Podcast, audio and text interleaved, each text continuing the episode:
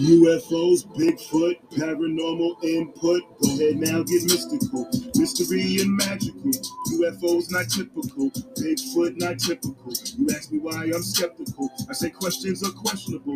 Is the truth alien to you? Alien to get my message through. Aliens might message you. Aliens is sliding through. The wild signal applied to. Algorithms they find is true. Typical. Skeptic. Show. Typical. Skeptic. Got no time for no petty germs, pandemic, a pandemic turn. Horror still in Amityville, Bayonet in Gettysburg, Mothman, TNT, Factory, Red Eyes, Glow B, Dog Man, howling in the street. I'm typically skeptic of what I see. Voodoo Hoodoo in New Orleans, Thunderbird, Swamp Thing. Is it real? I was wondering. Typical. Skeptic, show. Typical. Skeptic, show. Is this Hey guys, welcome back to another episode of the Typical Skeptic Podcast. I have a I'm trying to clear. I uh I have a familiar face back with me today. Me Dan Willis. Dan is one of the disclosure witnesses. He was one of back in 2001. He was one of Dr. Greer's top secret military witnesses that testified at the National Press Club in Washington D.C. He's going to explain today. He's going to be talking about suppressed technology, but Dan also goes over the history of how a secret government operating illegally within our national security system has maintained control of the media and secrecy for over 50 years. Uh, he's an ex ABC newsman and has taken a keen interest in how the media has withheld disclosure and to the full message of the public. And his web- websites are the webmatrix.net slash disclosure. And uh, I want to give him a big warm welcome to the show. Dan, thank you for coming back on. How are you? Robert? Always great to join you. I wanted to tell you, I, I think we're making like I think we're making progress as far as like technology goes. Like, um, I, I you know, like there's the Deems device now. Like, I, somebody's been using that on me. Like this girl Dawn, uh, she's, she's friends with Elena and all them. She's been using the Deems device on me remotely, and it's actually been doing like some healing. And then I was going to also say like because we're talking about suppressed technology let's see what you think about David Sereda stuff too, because he does stuff with like frequency and stuff like that as well.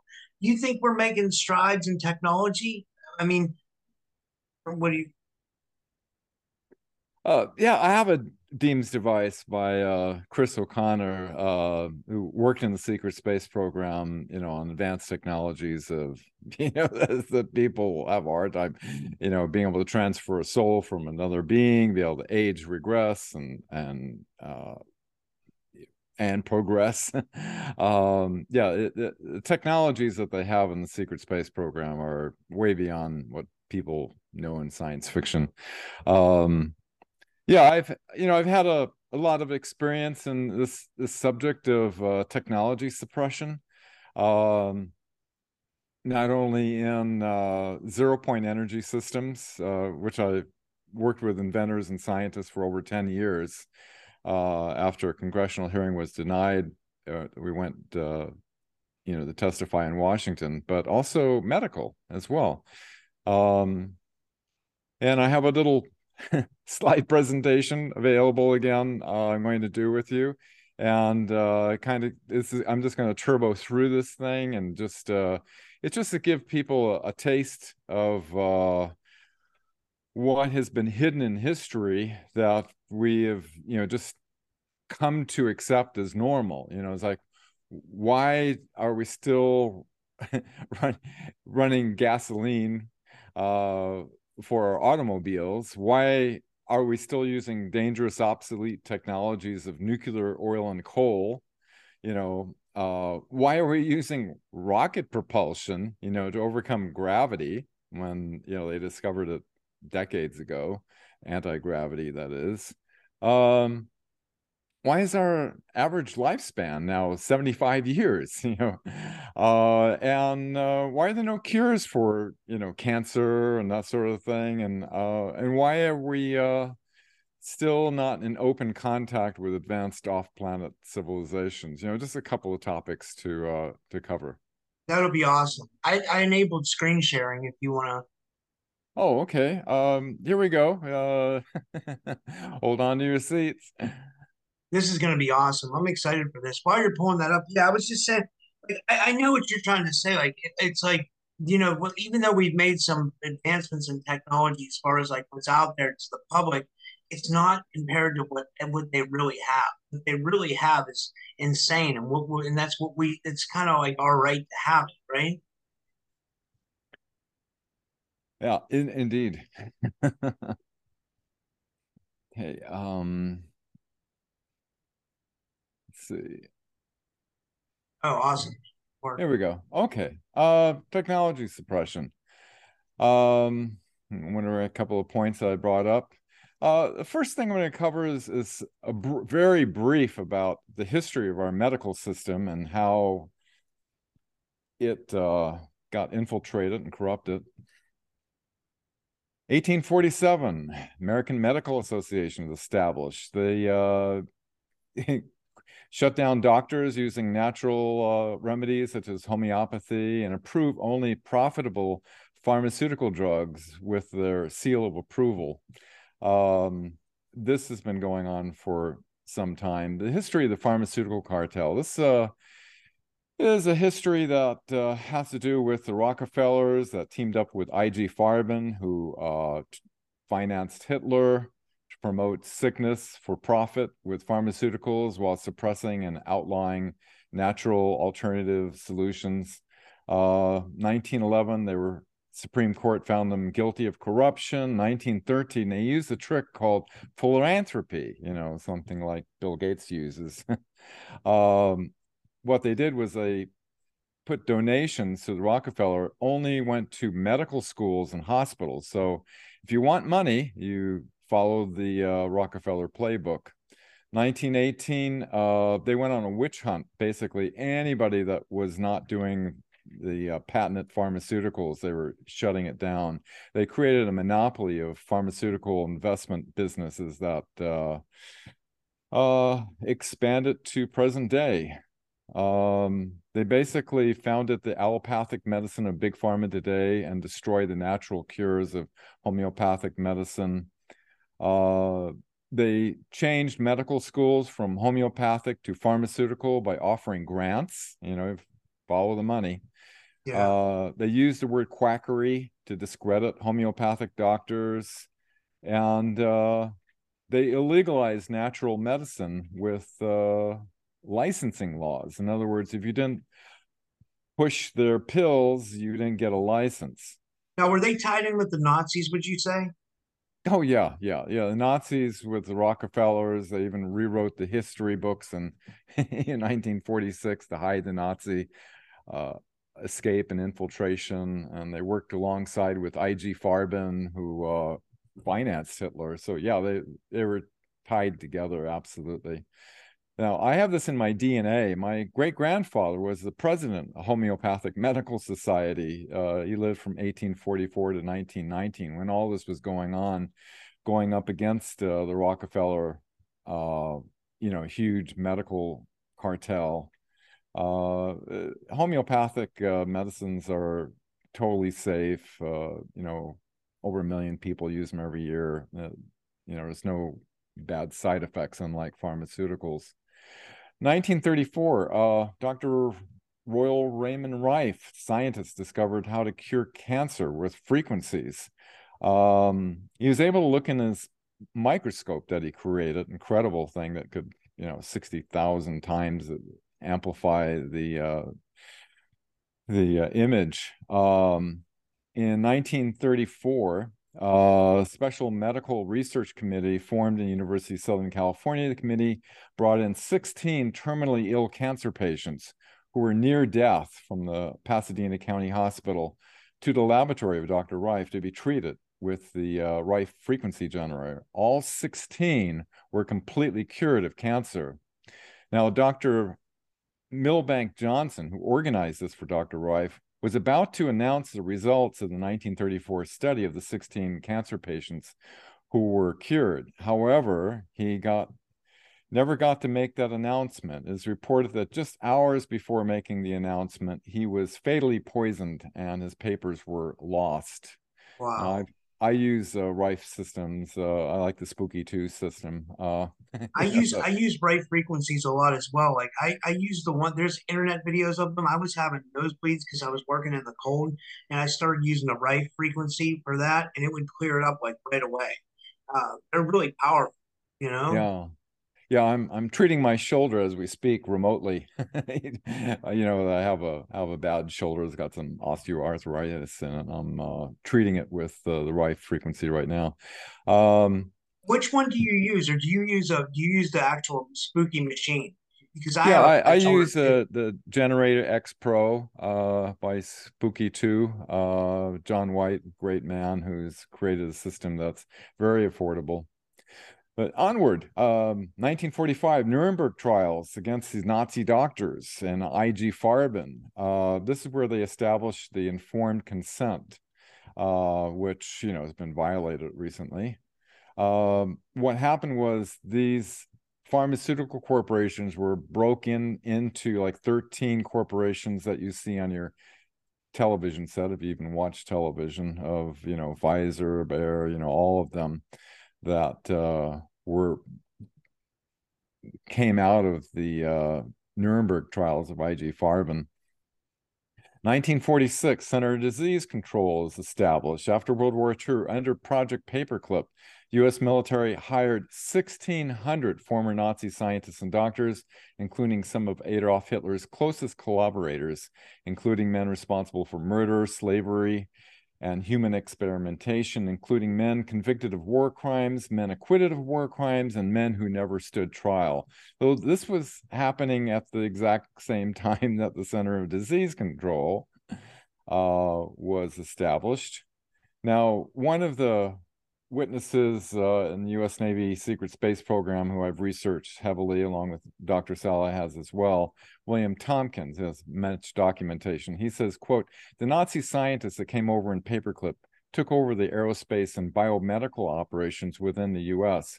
One of the first Nazi biomedical takeovers was Scripps Research. Eventually, the highest positions in the U.S. pharmaceutical industry are in their control today. That was William Tompkins. Wow. Now, here I have a personal story. Uh, Dr. Max Gerson is murdered in 1959, and he was a nutritionist that cured my mother of cancer. Um, a personal story uh, my mother had cancer. Her doctor wanted to remove her eye and half of her face. Um, so I thought sought out an alternative nutritional therapy uh, that uh, had a much higher success ratio for level four cancer patients, but only radiation, surgery, and pharmaceuticals are legal in the US. So I had to take her across the border uh, on the beach in Baja, Mexico. Uh, I joined her in the diet of the Gerson therapy. Her doctor on the US side said she was going to die if I did that with her on the nutritional therapy. After a few weeks of the therapy, that same doctor examined her again and could not find a trace of cancer in her body. The doctor even had a disappointed tone in his voice after the exam. My mother lived to be 91, completely cancer free. The therapy was uh, created by the nutritionist Max Gerson. I personally knew his daughter, Charlotte Gerson. She told me that when her father was working on his book, A Cure for Cancer, that he got a heavy dose of strychnine poisoning, but was able to cure himself. When his book got published, again, he got an even heavier dose of strychnine poisoning, and this time it killed him. The oh American Cancer Society, uh, she said, published his death and listed the cause of death that he died from, you guessed it, cancer. Um, oh, wow. It's interesting to note that doctors in medical school receive minimal nutritional training. I think out of the four years, they get like 24 hours at the most. They don't know hardly anything about nutrition. The pharmaceutical Dan, corporation. I got a question. Yes. I, I got what is the what is the correct way to eat for like trying to prevent cancer? Like, is it like would you say it's like vegan or veggie uh, or like what what is the best way? Would you say like it, would you say no meat, some meat, or like what? What are your thoughts? Uh, oh, I mean the um, the nutritional uh, protocols they use. Yeah. Uh, we had like 13 glasses. I, I joined my mother because I happen to enjoy eating that way.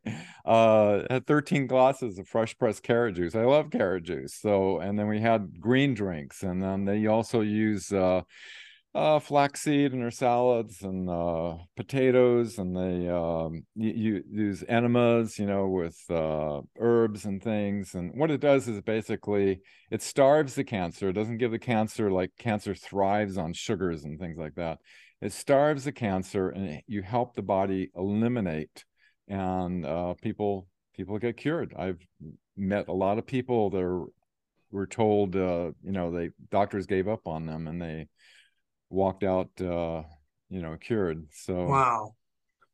uh i this study finds that medical mistakes and errors in hospitals are the third leading cause of death under heart disease and cancer. That's interesting statistic um, I love this statement by Dr. Greenberg. He says, As a retired physician, I can honestly say, unless you are in a serious accident, your best chance of living to ripe old age is to avoid doctors and hospitals, especially nowadays, and learn nutrition. Almost all drugs are toxic and designed only to treat symptoms and not to cure anyone. Uh, so true. Yeah. Now, now, here's something I'm very interested in. In the secret space program, you know, they have these holographic medical technologies that can, you know, restore limbs, uh, age reverse you back to an earlier point, because within the holographic field, and everything is holographic, it's tunable through time. And I worked with Dr. Marcel Vogel. I worked on a, a camera that had the ability to holographically project uh, an image pattern and was able to tune forwards and backwards in the time. So these principles of being able to tune forwards and backwards into time into the holographic field were um, established. It was even patented by the uh, European Patent Office. But uh, these advanced technologies, I hope soon will be released for all um, all humans on this planet to uh, to benefit from. That would be so, nice. Do you think so, they could cure like blindness and deafness with those kind of technologies? Uh, I'm sorry, say again, Robert. I said, do you think like with those technologies they can even cure blindness and deafness? Um, yeah, your your microphone. I'm I'm having a little hard time. Uh, I said, do you think? I said, do you think with those technologies they could cure blindness and deafness, like the, the, the holographic technologies? Oh, yeah, it's it's everything's holographic.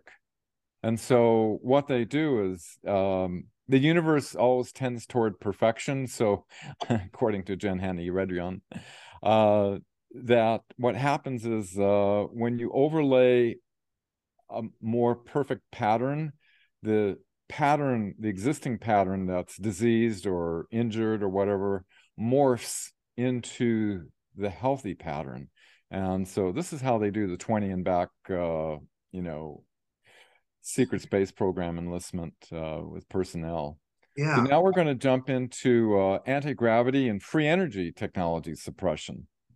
Um, you know, all the way back in 1915, Nikola Tesla and Maria Orsic were uh, corresponding on anti gravity craft designs and Tesla said, My flying machine will have neither wings nor propellers. You might see it on the ground, and you would never guess that it was a flying machine, yet it will be able to move at will through the air in any direction with perfect safety. Now, both Tesla's design and Marie Orsic's design, which she channeled through uh, her mediumship into uh, ancient Sumerian script, which Professor Schumann was able to find viable physics and they were able to get uh, actually working later uh, anti gravity craft. They both use consciousness in order to propel their craft.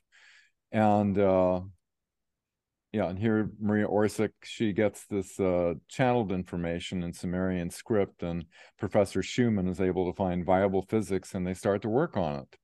Wow. Uh, 1934, the Nazis uh, developed anti gravity craft 20 years ahead of the US with the assistance of the Draco uh, extraterrestrials of the Sakar Empire.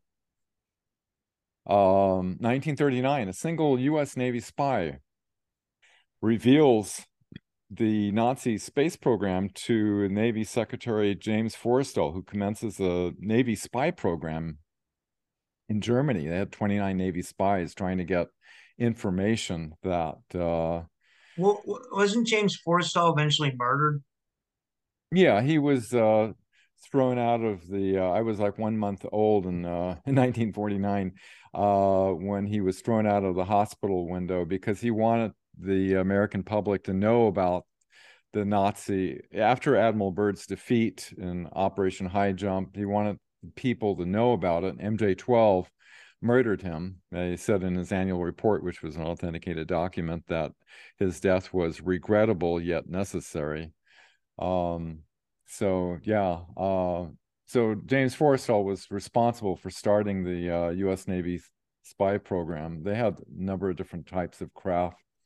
They moved him from uh, Germany over to Antarctica. Uh, Lieutenant Colonel Wendell Stevens said they built prototypes in Germany. They built pre-prototypes, something which is ready for production in Antarctica. They put this stuff in production in countries all over Germany and continued to build similar vehicles in Antarctica. Wow. Um, now, our, our control of our perceptions was a plan by the Nazis to infiltrate into the US, which they effectively did and were successful. Uh, the plan was called Weltanschauungskrieg, create, create this matrix of perception they rewrote the history of World War II. They uh, controlled our media by 1950 with Operation Mockingbird.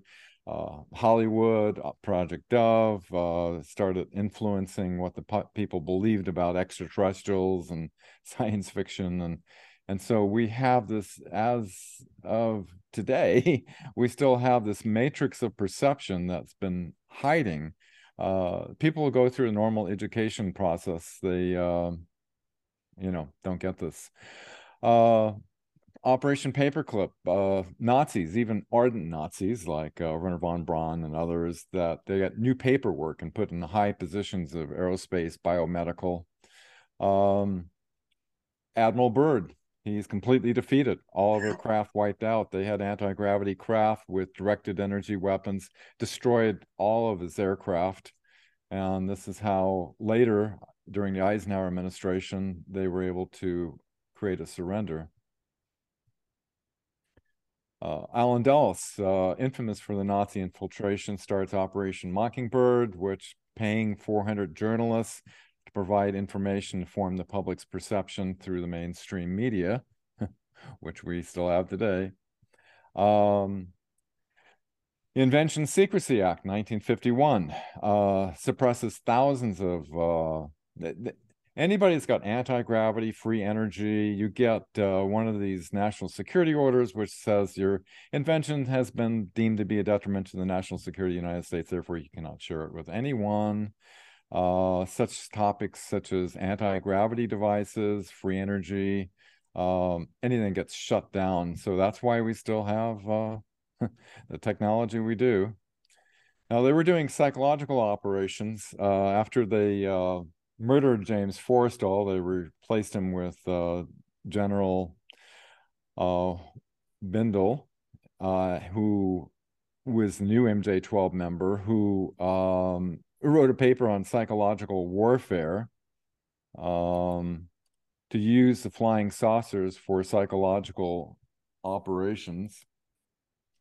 And uh, George Adamski comes out, and it's actually one of the Nazi Haunebu 2 and why they did this was that if people see these anti-gravity craft flying around, that it hides their secret space program uh, technology, and people just naturally think, "Oh, it's the Space Brothers from Venus." So this was a psychological operation to fool the uh, public.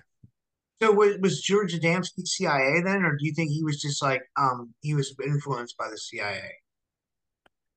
He it's interesting. The uh, Vatican he he went to the pope and they gave him a great big gold medallion. They were so proud of him what he did you know and the vatican there's papers that show that they were working with the us government in order to have containment of the whole ufo issue. So uh, it's very suspicious that he was an asset of the cia or if he you know a useful idiot that uh, actually thought the people that came down in the Nazi craft with the German accents, you know, that were, were saying they're from Venus, you know, was uh, you know, was what they said, and he had a whole big following of people that uh, believed them to be the space brothers from Venus. So yeah, it uh, it it seems as though George Adamski was in on it. Um, I told Dr. Stephen Greer about this uh, uh, citizen hearing, and he appeared and he made a statement saying that in October 1954, a date I want the committee to remember, we have actionable intelligence from someone who has worked inside the National Security Agency, has been inside the vault. All this went deep black because they figured out at a point of gravity control.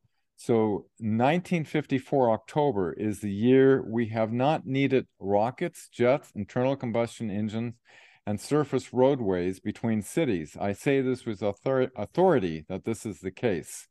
Uh, so NSA insider uh, let them know that they they had indeed uh, achieved anti gravity by October 1954. And then you have in 1954, you have the Freemasons and the Nazi SS. Uh, Walt Disney, 33rd degree Freemason, and uh, Wernher von Braun, ardent Nazi, who was a member of the SS, uh, wanting to promote uh, rocket propulsion to the public. When Wernher von Braun and his mentor, Professor Hermann Oberth, knew full well that they had achieved anti gravity, understood the torsion physics of anti gravity, and you didn't need rockets. So they were getting the public to believe that uh, rocket propulsion was the way of the future but uh, they knew otherwise. Um, 1956. This is right when everything just goes shuts down completely. You know, they come out with the magazines, uh, Young Men, G Engine. They're coming, talking about the anti gravity engines.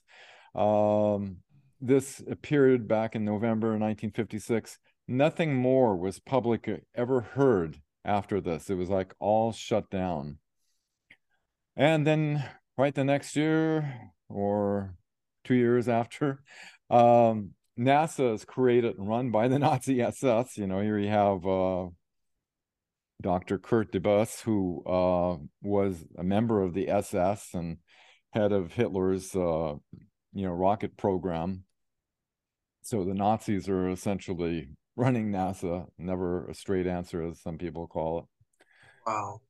Um, 1958. Now, since the Draco of the Sicarii Empire were working with the Nazis, they violated the Prime Directive and created an imbalance. And so, the Galactic Federation of Worlds, uh, they had uh, Commander Denethor uh, assisting the U.S. Navy secretly to help develop their fleet of spacecraft and, now is Denethor uh, the same version as Valthor, or is that a different? No, person? no, no. Denethor is another uh, another being. He's a uh, he's basically a um, uh, you know a, a diplomat uh, for the Galactic yeah. Federation of Worlds, but uh, here he's working with a uh, a mantis being.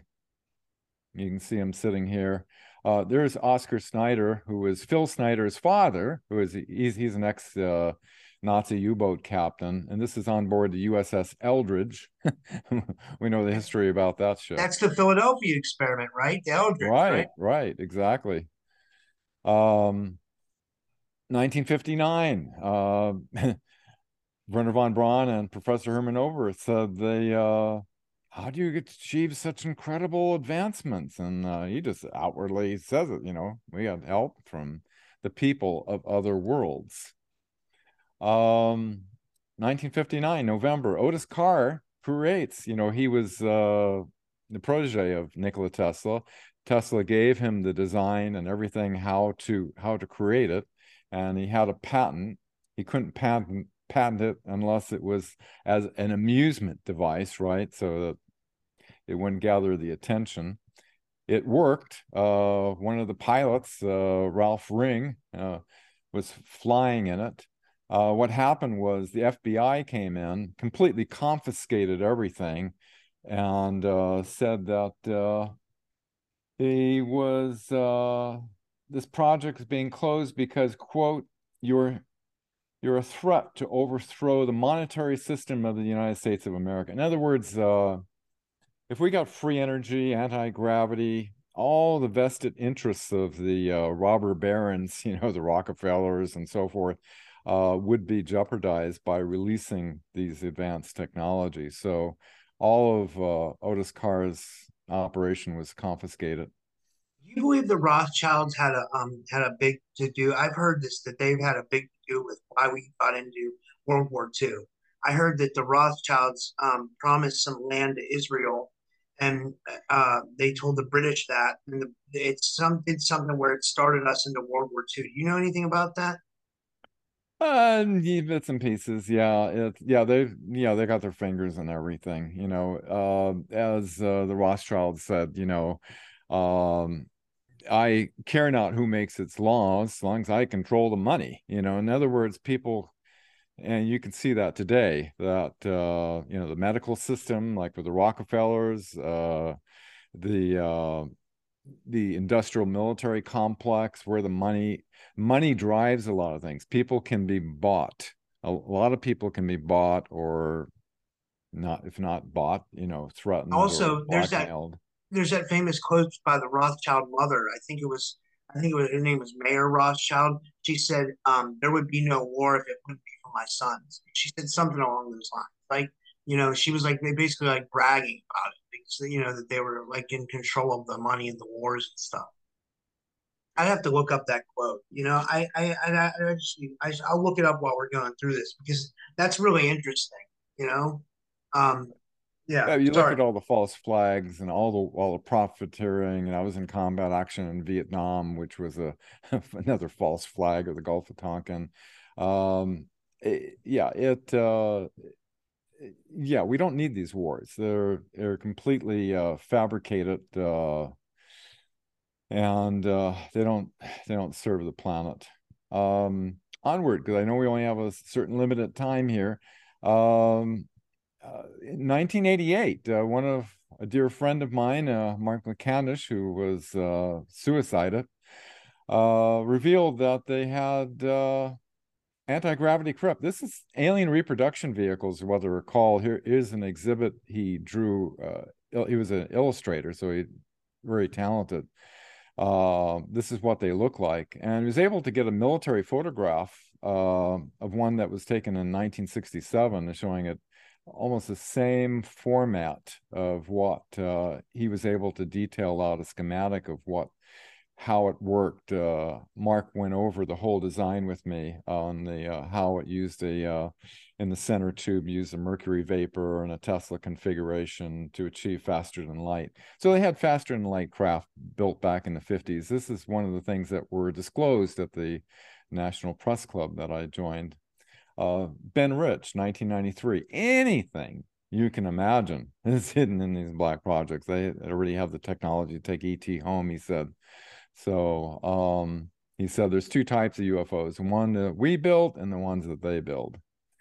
Um, uh, May 1st, 1993, I traveled to uh, Area 51 and meet with uh, Bob Lazar for the first time with a group of researchers and he's telling about you know reverse engineering some of this extraterrestrial craft and how they function how they can uh, warp with the magnetic field um, the gravitational field rather uh, to move through vast distances of time and space. And uh, you know he came up with element fit 115 and it's exactly as they stated. Lawrence livermore laboratories discovered it uh, over a decade later exactly as he described i uh, no video recordings were allowed whatsoever i videotaped it you know put it up here on youtube um awesome let's see um 1996, uh, April, uh, Dr. Greer is meeting with the CIA director, William Colby.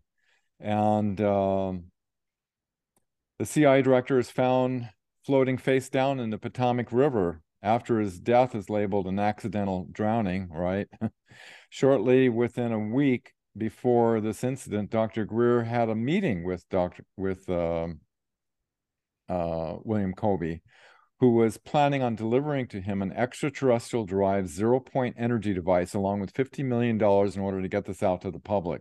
So, one week before um, his death, uh, Dr. Greer had this meeting and he was about to release this technology, but uh, uh, it never got to happen. Now, he was also going to talk about the uh, CIA child sex trafficking and other things, other reasons to, uh, you know, have him floating down. Can I ask you this? Why do you think Dr. Greer's been so protected over time? Because he he even says in his documentaries that he has like a card he can pull if they would try to take him out. Like, do you think he has stuff on people? Is that why do you think Greer's protected? Uh, who is this? Uh, back off of Mike just a little bit. Uh, I, Yeah, I- a I little was dis- saying, like, distorting. Yeah. Um, why do you think Dr. Greer is so protected? Like, like, like, like Dr. Greer's been able to put out like a lot of documentaries and release a lot of like um classified information. Like that usually would get someone murdered. But it seems like Dr. Greer has been kind of protected over time. Like, like, um, what do you think about that? Well, you know, I worked a lot with Dr. Greer. I worked with him for years. Um, I don't agree with everything. I don't believe that all the extraterrestrials in the universe are are benevolent. There's like a, a very a small percentage, like around five percent or so, are regressive extraterrestrials, such as the Sakaar, uh, the reptilians, and the uh, Nibu Greys. Um, uh, so I I don't understand that. Uh, you know, um, I he may have some. You know, if people have like um, death. Um, what is it? Uh, uh, dead man switch, I guess they call it. You know, something happens. That's what I you, thought. That's what he said. You know, yeah. something might happen. So I don't know uh, the particulars on that. Uh, I agree with I I commend him for his bravery because he has death threats not to go before Washington and the National Press Club, which I participated in. Um, and he went ahead anyway. So um, I don't know, there's some unanswered questions there, Robert, that I don't have the answers to, but uh, It's- it's, it's a kind of a mixed figure out. bag. Yeah. Um, okay. Um, now 97. Um, this uh document, you know, because of that meeting in uh Area 51 with Bob Lazar and everything, it triggered the base to go into complete lockdown and triggered a NRO classified advisory. And on the distribution list, it had operations such as Cosmic Ops, MAJI Ops, which were these unacknowledged special access programs were reverse engineering extraterrestrial technology. And uh, he, uh, uh, Vice Admiral Thomas Wilson, who was a head of intelligence for the Joint Chiefs of Staff, who would have access, if anybody, you would think, he was threatened to drop the matter immediately or he would face an early retirement and lose rank. And that prompted uh, him to say to Dr. Greer, quote, well, as far as I'm concerned, if you can get your people and know about this matter the talk on record, you have my permission to go to the media with this. This group is illegal, unquote. Now, note that in 1993, um, Dr. Greer had a meeting with uh, CIA director uh, William um, uh, James Woolsey, and that uh, it was a three-hour meeting. And the director said, "I know this really, this subject is real. I want to know why the hell I can't gain access to it because President Clinton was interested in the UFO subject, wanting to have find out what was going on with the UFO topic. And uh, since he couldn't get through his mil- military and intelligence channels, he couldn't get any information. and so he uh, met with military advisors, Dr. Greer, and he advised him to start collecting witnesses. So from 1993 uh, to year 2001, I was the 100th videotape witness that. So he collected quite a bit of military and intelligence witnesses. And so we went before the uh, National Press Club, one of the largest events in the history of the National Press Club. 22 cameras in the mainstream media of the world. Each one of us stated we're willing to testify under oath, that's penalty of perjury, before you know a congressional hearing. Uh, 21 witnesses uh, gave testimony. We were backed by over 500 military intelligence witnesses. Uh, but if you control the mainstream media, um, you know, it doesn't matter if you have 5,000 witnesses, uh, the public won't get informed. Uh, some of the things that were revealed, uh, illegal, our illegal governments being denied access. We had proof from presidential administrations, 57 different extraterrestrial species already categorized. Um, lunar base on the dark side of the moon, visually witnessed by uh, Karl Wolfe, who was killed on his bicycle, kind of strangely. Um, NASA sanitizes the UFO information before uh, releasing to the public. Uh, Donna Hare, who also wrote me a letter saying that she's had threats on her life.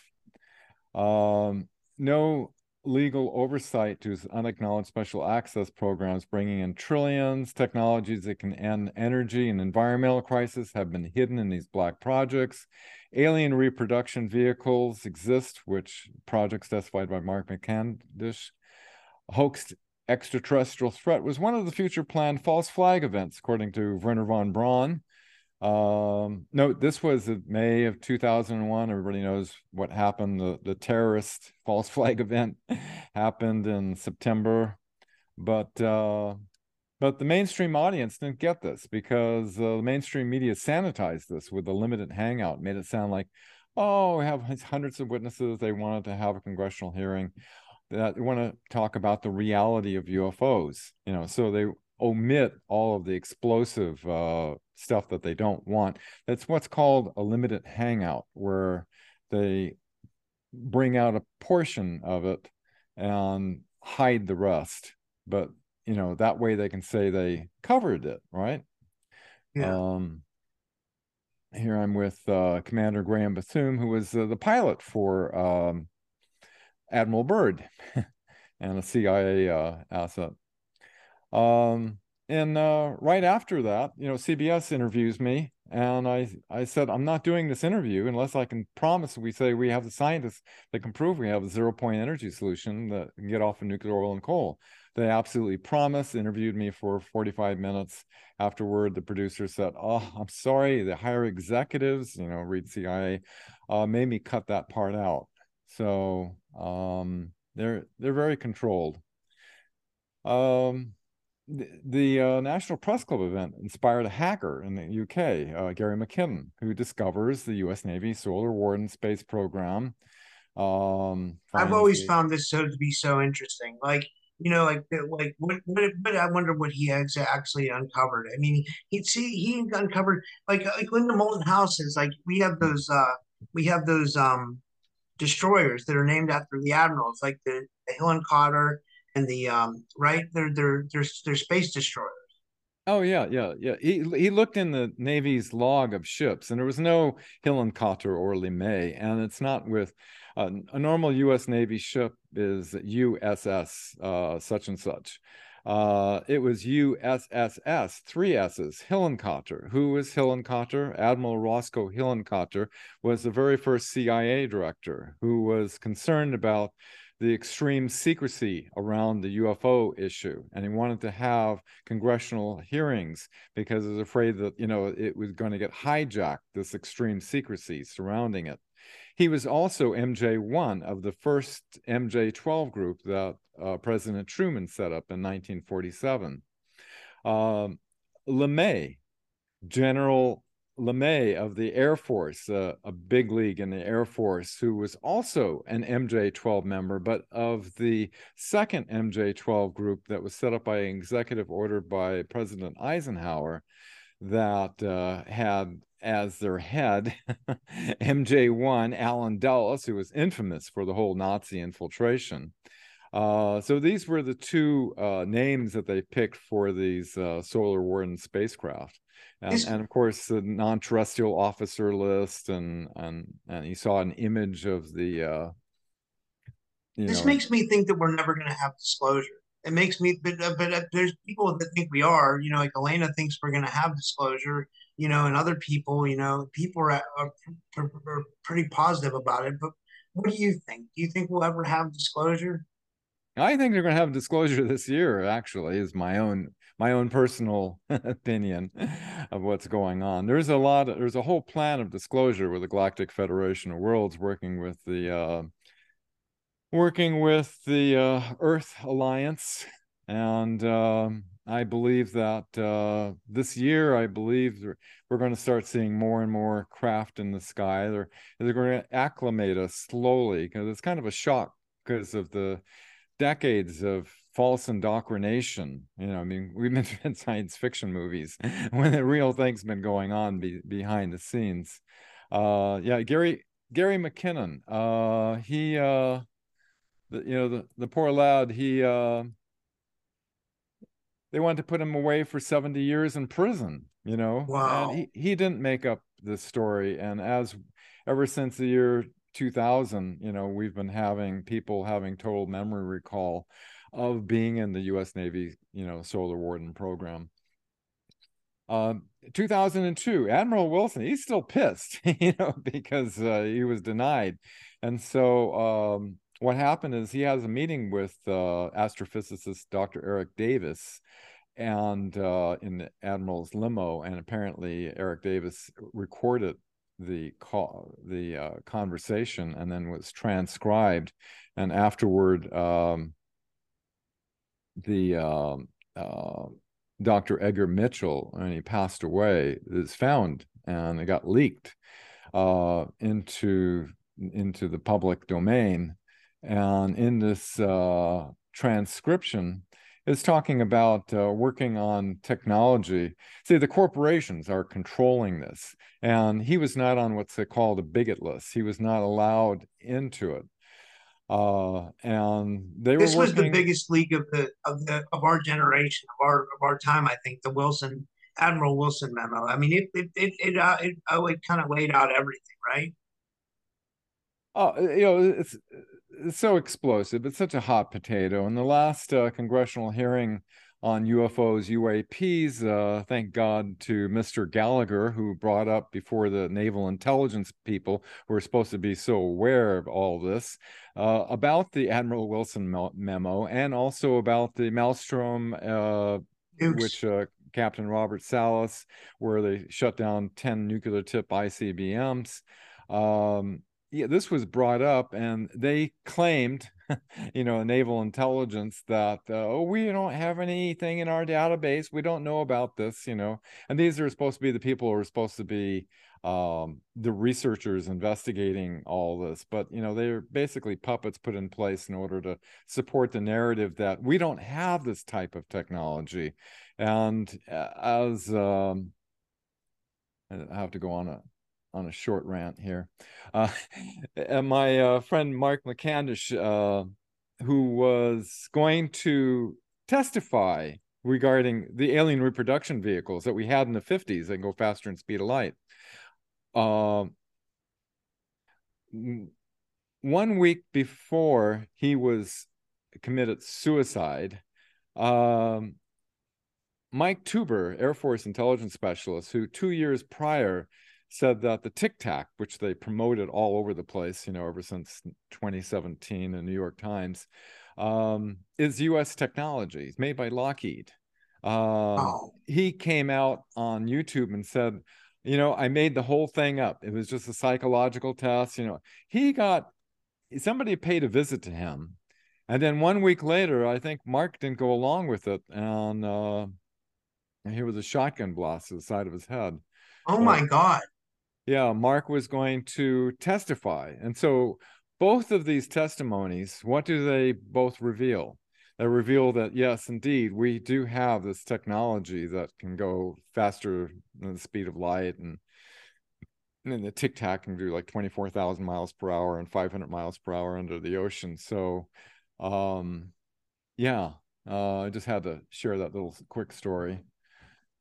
Uh, back to our back to our timeline. Got lots to cover here. Um, to do this as quickly as possible. Um, here's uh, Dr. Greer meeting with the Admiral, Lieutenant Commander Willard Miller, and Dr. Edgar Mitchell.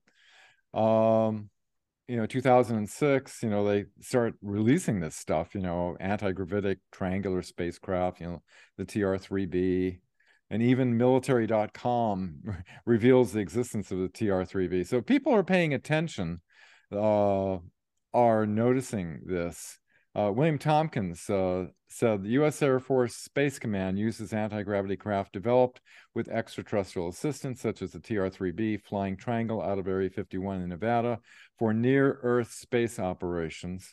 And this is like old technology. you know, it's like yeah. they've got way, way more. Here's another patent uh, U.S. Navy uh, anti gravitic design. Uh, and then you have on the New York Post uh, the head of the Israeli space program saying that uh, Haim Eshed. The, yeah. the Galactic Federation is waiting until mankind is ready to reveal themselves, and and I think they're they're here. they're in our solar system.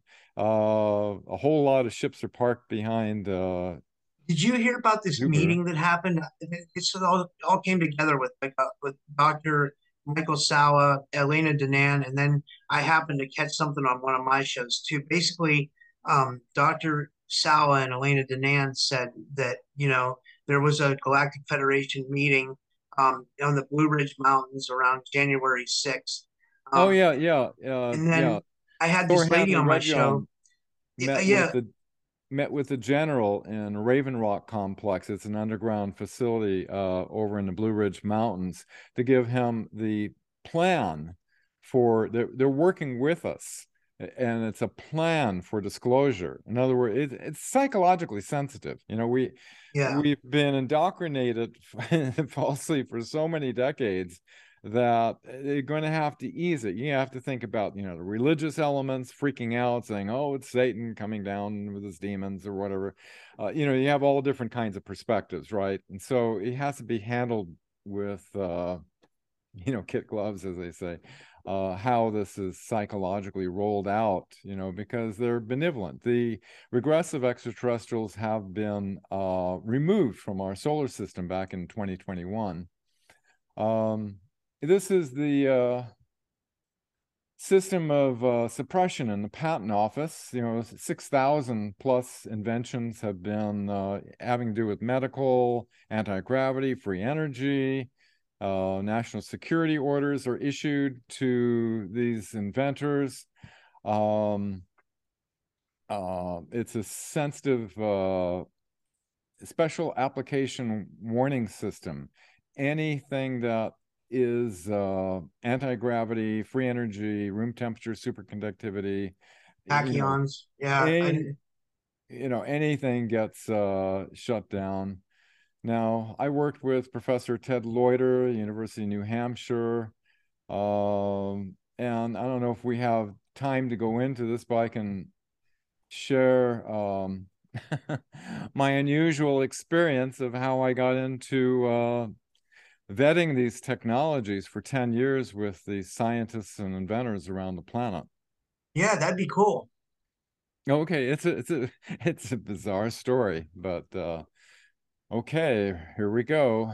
Um we still have like 20 minutes, you know. Oh, okay. All right. Uh that's good. We'll have some room for discussion at the end. Okay. Um we were seeking to bring forth these scientists. Uh, that was one of the main things that we had the scientists within these black projects who were willing to put it on the table before a congressional hearing, an open congressional hearing, so the whole public can see that we have zero point energy. We haven't needed, uh, you know, these obsolete, dangerous connection uh, technologies, rather. as you know, as one of the witnesses. Um, so the Disclosure Project had scientists willing to come forth. Uh, the Bush administration denied the congressional hearing. So Dr. Greer formed an organization to identify and test the new technologies in the civilian sector. We had a database of about 300 uh, inventors and scientists. Uh, because of my technical background, I volunteered to be one of the six technical advisors, which uh, one of them was Dr. Eugene Mallove, who was murdered uh, shortly after I I joined the group. Uh, he was about to release some um, important information. Uh, all of the other uh, advisors had multiple PhDs in science and physics, not myself. I didn't have a PhD, but I've been self taught with many decades of hands on electronics experience uh, and so forth. Um, how it all began. Um, my future wife, Rebecca, I uh, asked her if she wanted to come and motorhome with me down to the Tucson International Gem and Mineral Show. I wanted to get a, a big crystal ball. and so uh, we went down, drove down from Oregon uh, in the motorhome, and uh, we got this, uh, found this big 10 inch quartz crystal ball and a bunch of other goodies uh, at the gem show. And uh, in the middle of the night, um, I've been listening to the radio. I think it was on listening on Coast to Coast. I heard Dr. Greer talking about identified a, an inventor down in the Dominican Republic who created an energy device producing power many times over unity. One night, sleeping in a motorhome in Arizona, I kept thinking about the energy device and felt compelled to sit up and say to Rebecca, I think the professor needs my help. uh, Rebecca, half awake, was getting it flashes of the professor on the TV show Gilligan's Island since I never mentioned the professor to her before. Um, I then explained to her that Professor Ted Loder was working with Dr. Stephen Greer to bring forth an energy device with this inventor. Being the situation that Professor Loder was a teaching professor of earth sciences at the University of New Hampshire, and that Dr. Greer was a retired emergency room physician, both having little knowledge on electronic circuits and be able to schematic and reproduce the energy device, it only made sense that I should help them. And since I had an extensive background in electronics, working with the Naval Electronic Systems Engineering Center in San Diego for 13 years, you know, as well as a chief broadcast engineer and other things, uh, as well as researching out of the box technologies such as those when I joined Dr. Marcel Vogel in his laboratory researching. I called Professor Loder, and he very much agreed that my technical background in electronics would be extremely helpful in bringing this technology out to the world. So that's how it began.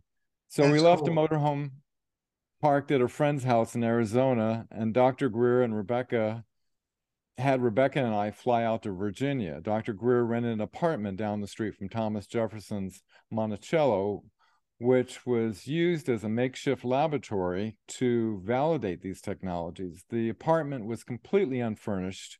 And so Dr. Grau, Dr. Greer brought over a few folding tables and a wicker couch. You can see us sitting on the wicker couch uh, in the uh, empty apartment.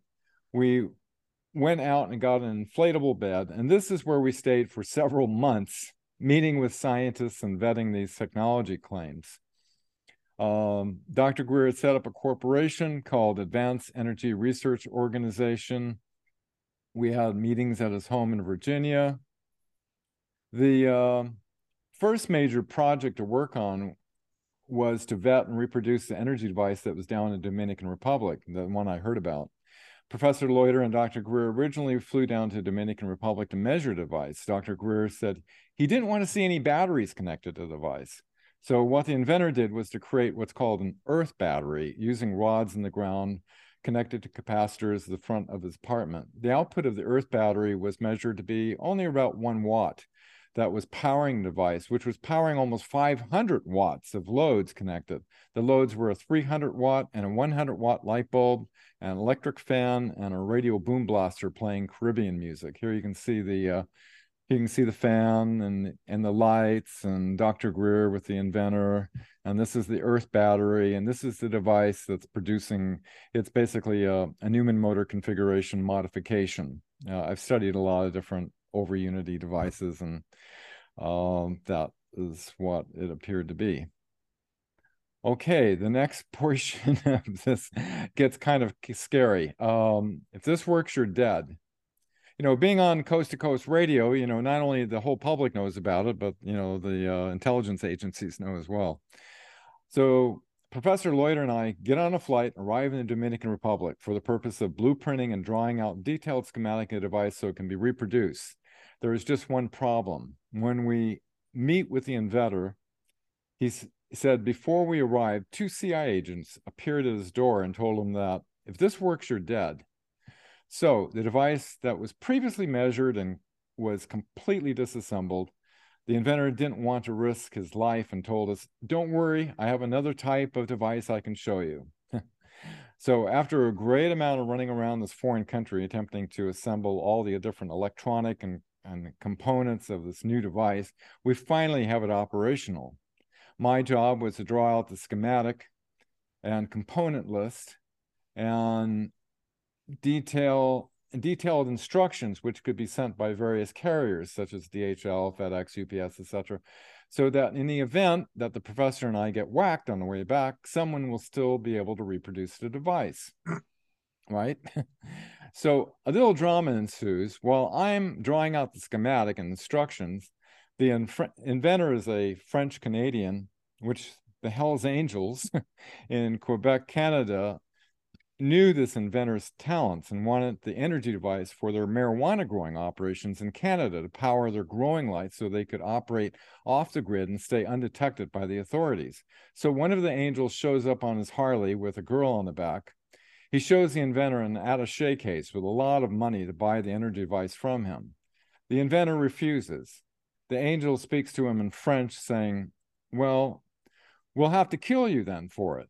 And the inventor responds with, no, I'll kill you first. Uh, the situation is getting ugly quick. The angel then turns and leaves. He says, quote, I'll be back and we'll kill you and your friend over there, you know, pointing at me. I asked the inventor, does he have any weapons that we can defend ourselves with? You know, uh, Ted's not around. He's he's off talking to Dr. Greer. Uh, he says, don't worry. Meanwhile, the professor is missing all this excitement and is off somewhere giving a report to Dr. Greer on his cell phone. The professor returns and we update him on the situation. The inventor invites us to a Chinese restaurant. It turns out that this is where the head mafioso kind of guy who runs everything hangs out. The place looked like out of a Hollywood movie set. Everybody had weapons such as Uzis and AK 47s. The inventor explains to the head guy the Hells Angels situation. It turns out the inventor previously put a energy device on board his yacht, so they were good friends. He says to the inventor, "No problem, we'll take care of it." Apparently, this group had a reputation that was greatly feared by the Hells Angels, and in a matter of hours, the Hells Angels came back to the inventor's place and apologized to us for the misunderstanding.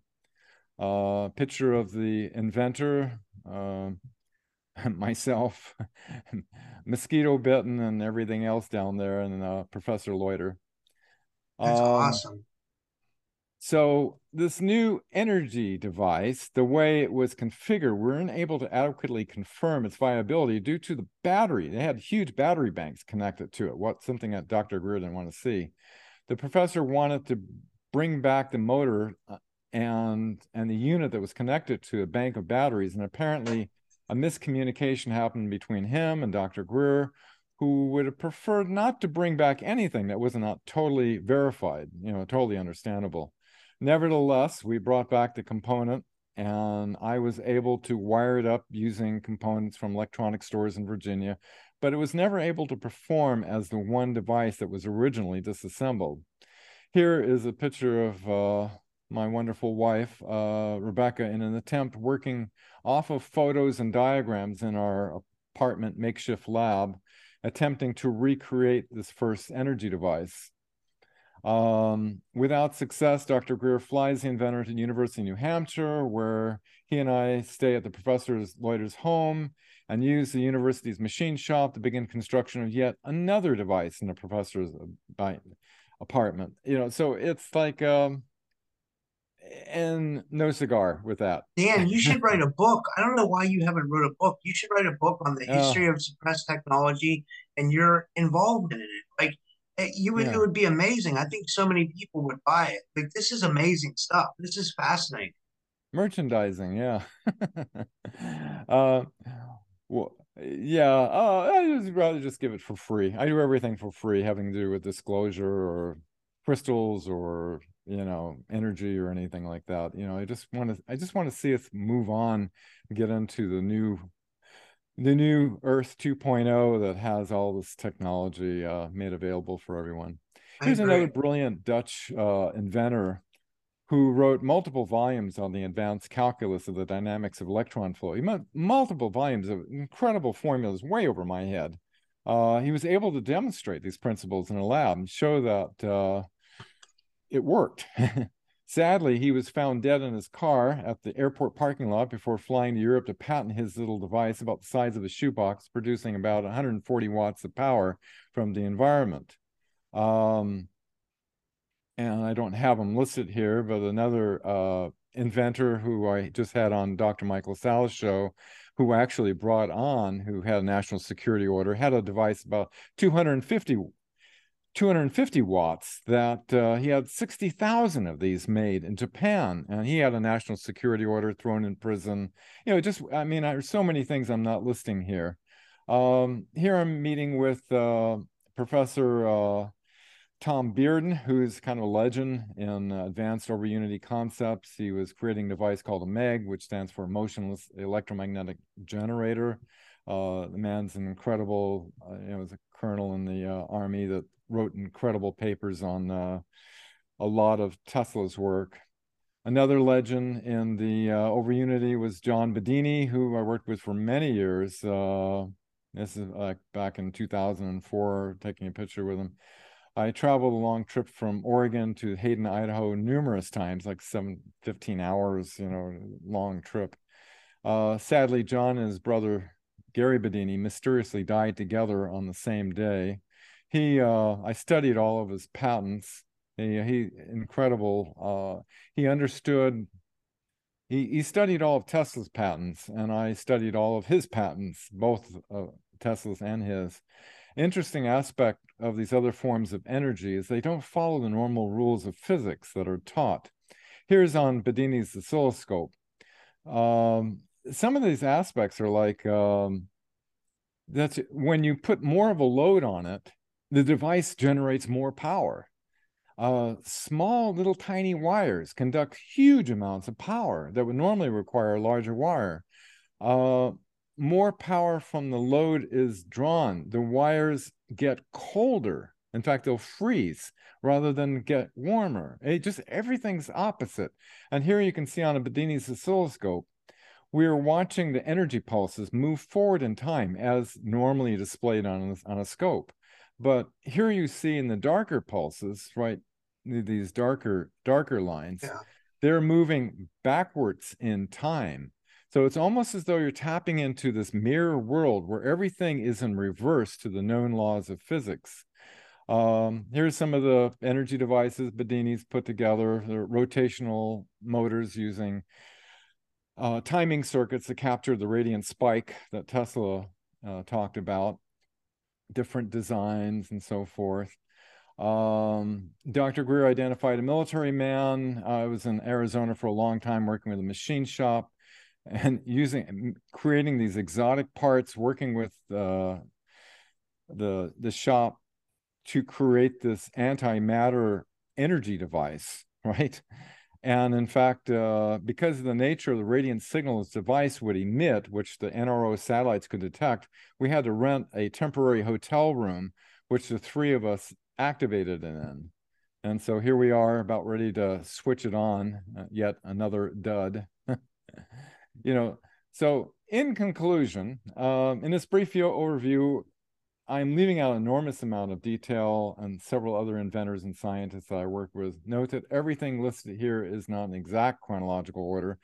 After so much intense effort over so many years to bring out an energy solution, the only thing that kept me persevering was that I found it incredibly hard to believe that the dozens of scientists and inventors that I met with, that anyone would go to that much trouble to deceive what they claim.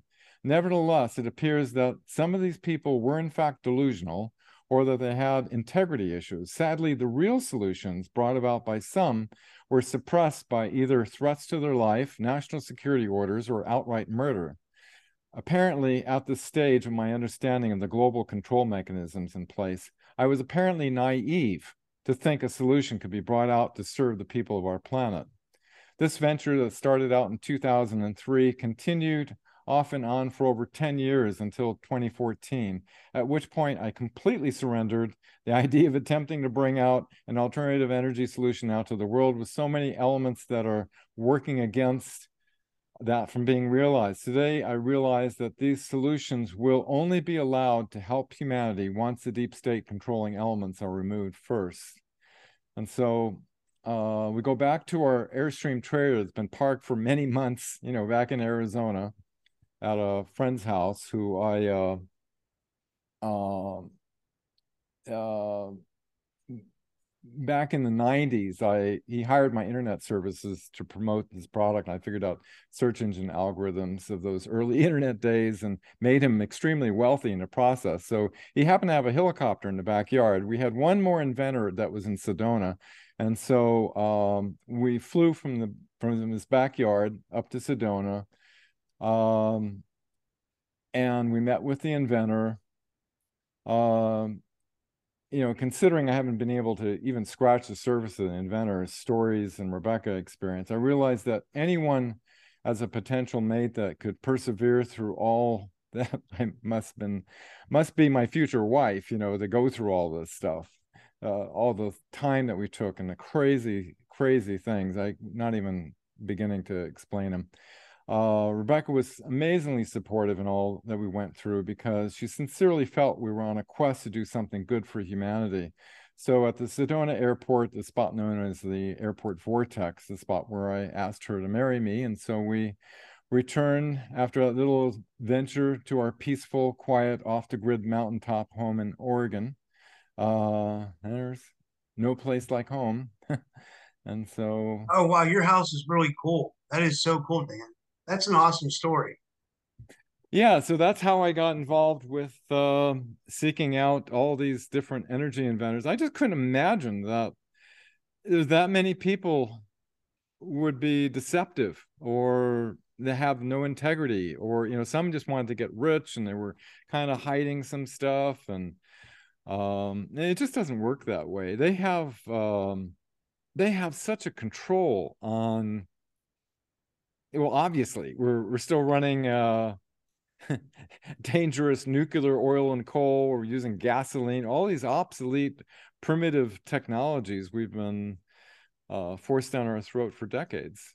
I agree. I, I mean do you to, to like finish up everything like what do you see for the future of humanity? Like what do you as far as like tech disclosure um do you see a positive um do you see something positive happening or do you see um, this a ne- something negative. Oh, absolutely, absolutely. You know, I've been in communication with Elena Danaan a lot, and we've been uh, she's been relaying messages to Thorhan's brother, Jen Handaredian, and we've been since April of last year doing an, an exchange on advanced crystal technology. And they're not going to release energy type, but beneficial technologies uh, we're able to release. And so uh, his information matches up perfectly with the laboratory work of Dr. Marcel Vogel. And so um, that, you know, and that and for many other reasons that we went on on your show before, why Elena has scientifically verifiable factual evidence to back who she is where these other people who i call them counter disclosure assets that are you know attacking her and saying she's compromised they don't have anything to back them up uh, like you know with any type of factual evidence like she does. But my view of the future is very optimistic. I believe that uh, this year we're going to start seeing the craft more and more. It's going to slowly roll out. I believe behind the scenes that the white hats what they're doing is there's a lot of dark elements and doing things and they're wanting to um, they know they're they know it's over for them and so they're trying to work a deal. And so um sort of last ditch efforts. But eventually what will happen is uh these elements will be out of the way and an incredible world awaits us. And you know i'm so looking forward to the medical technologies that can reverse any kind of medical damage and extend our lives. Uh, we don't need these obsolete technologies every home and business can have you know a little a little little box that they disconnect the wires from gives you multiple kilowatts of power. You don't need all these ugly wires running all over the place. Vehicles um you know even way back with stanley meyer one of the thing people that we were uh, trying to get the technology that allow people to run their vehicles on water which would eliminate pollution and eliminate gasoline uh, he was murdered. Um, you know so so we could get rid of pollution. We can have all this incredible technology. I mean I, I mean it's stuff that we aren't even aware of is able to be brought out in the uh, secret space programs that i mean transportation. I mean you could go to europe in just a couple of minutes um without like teleportation type stuff. Yeah like, um yeah everything everything. Uh, we're going to have to do a lot of recycling you know with you know the aircraft the automobiles the, the power wires and everything. But god what a beautiful world. And with hopefully uh the most benevolent councils and working with off-planet benevolent cultures that uh, false flag wars would be a thing in the history books that the uh, the corrupt pharmaceutical corporations and what they tried to do uh, will be in the history books as well. You know, and and so we'll all look back at this time of kind of like a dark ages that humanity went through on planet Earth. That uh, so many people will be so grateful for the new world that not a new world order what the nazis want it but a new world that is uh, in harmony with nature and working with uh, in harmony with other off-planet cultures. That's really well said. I, ho- I hope we see it you know i really do. Well um that this has been fascinating dan. We went a little bit over but um can you tell everybody where to find you and thank you and, and where to find your website Oh, um, my non-professional site. It was my online notes that I started a long time ago, decades ago. Uh, thewebmatrix.net. Um, uh, information on the uh, crystal technology research is on marcelvogel.org. Um, and um, yeah, I just got um, just got banned on Facebook because of uh, one post I did about uh, some of the things that I can't talk about. But um, but all this is going to change. Uh, we're going to have um, the First Amendment and fully actuated so everybody can share information without feeling um, you know discriminated upon and oh i know what that's like awareness yeah. is what it's all about it's all about bringing the public awareness up and you're doing a great service robert by doing your shows. And as the public awareness increases the the quicker the more expediently we can uh, transition to uh, this wonderful new world that uh, has been hidden from us. I know i agree. Well thank you dan. This has been awesome and uh, yeah we'll do this again and, and thank you I look forward, Robert. Uh, keep up the good work. Thank you. Have a good night.